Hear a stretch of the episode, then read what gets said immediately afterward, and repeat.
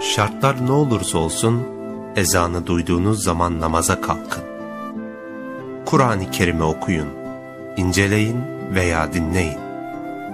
Azıcık zamanınızı bile yararsız işlere ayırmayın.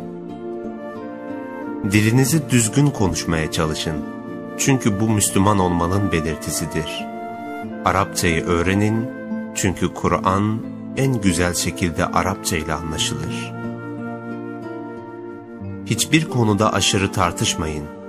Zira gösteriş hiçbir zaman yarar sağlamaz. Fazlaca gülmeyin.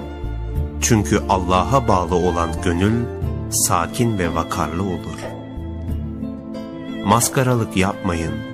Çünkü mücahit bir millet ciddiyetten başka bir şey tanımaz.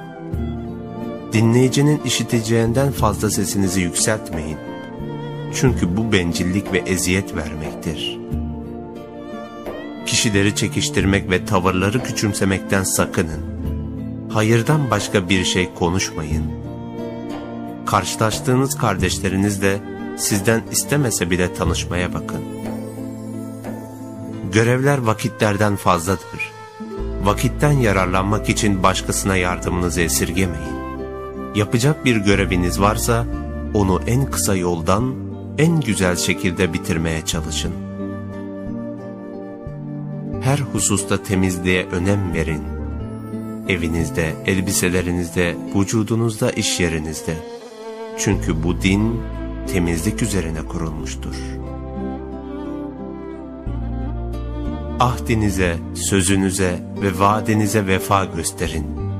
Şartlar ne olursa olsun bunlara muhalefet etmeyin. Okuma ve yazmanızı sağlamlaştırın. Müslümanların gazete ve dergilerini çokça mütalaa edin. Küçük de olsa kendinize ait bir kütüphaneniz olsun. İhtisas sahibiyseniz branşınızda derinleşin. Hükümet vazifelerine düşkün olmayın ve onları rızkın en dar kapısı olarak bilin. Ama size verildiği zaman da reddetmeyin. Davanın vecibeleriyle tamamen çatışmadığı müddetçe bu vazifelerden ayrılmayın. Malınızın bir kısmıyla davaya katılın. Üzerinize farz olan zekatı cemaate verin. Geliriniz ne kadar az olursa olsun, ondan fakir ve yoksullara bir hak ayırın.